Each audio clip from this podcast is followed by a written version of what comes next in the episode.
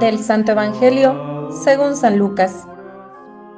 En aquel tiempo, Jesús dijo a sus discípulos, Sean misericordiosos, como su Padre es misericordioso. No juzguen y no serán juzgados. No condenen y no serán condenados. Perdonen y serán perdonados. Den y se les dará. Recibirán una medida buena, bien sacudida, apretada y rebosante en los pliegues de su túnica. Porque con la misma medida con que midan, serán medidos. Palabra del Señor.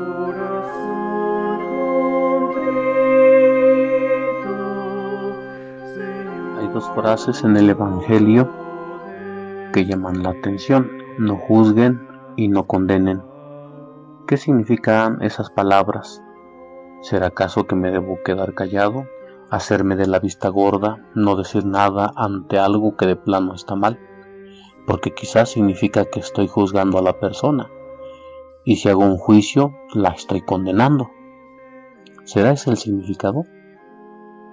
En otra parte del Evangelio el Señor nos habla de la corrección fraterna, y Él mismo nos dice que si vemos a alguien obrando mal, lo llamemos aparte. Si no entiende, nos hagamos acompañar de dos o tres testigos. Y si tampoco hace caso, hay que decirlo a la comunidad y apartarnos de él. Y el presupuesto de esto es saber que alguien está obrando mal. Y por eso estoy llamado a corregirlo. Pero para corregirlo debo saber en mi conciencia que la persona ha obrado mal. Esto ya dijimos es un juicio. ¿Cómo lo hacemos entonces para no caer en lo que nos dice hoy Jesús? Primero, hay que diferenciar qué significa juzgar. En la actualidad, juzgar hace referencia a aplicar un juicio moral al comportamiento de alguien. Por ejemplo, si veo a alguien quitándole la vida a otra persona, aplico el principio moral y digo que eso no está bien, porque una persona tiene derecho a la vida y a la integridad física, y eso es juzgar para la actualidad. Sin embargo, para la Biblia, juzgar es tomar el lugar del juez. Esta es la diferencia. Tomar el lugar del juez.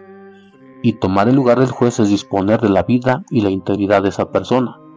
Por eso en la Biblia, juzgar no es un oficio burocrático, no es propio del poder judicial, sino solamente le corresponde al rey, como lo hacía el rey Salomón, que se distinguió precisamente por ser un buen juez el juzgar entonces corresponde a definir y decidir la vida, el destino y el futuro de una persona. Eso es juzgar en la palabra de Dios, definir y decidir la vida, el destino y el futuro de una persona. Ah, ahora sí entendemos por qué Jesús dice que no juzguemos. Y esto es porque nosotros no podemos decidir ni definir la vida de una persona. El pecador, por ejemplo, puede cambiar y puede ser otra persona. Luego entonces, Cristo no nos está pidiendo que no nos demos cuenta del comportamiento de los hermanos, que volteemos los ojos y no digamos nada, porque eso es propio y necesario para la corrección fraterna.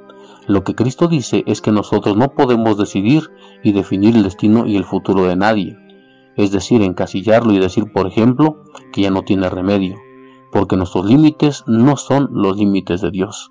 Para Él siempre hay un camino. Por eso nunca hay que creer que ya no hay nada que hacer con una persona, porque Dios en su infinita misericordia y con su gracia siempre encuentra un camino para ayudarle. Dios los bendiga.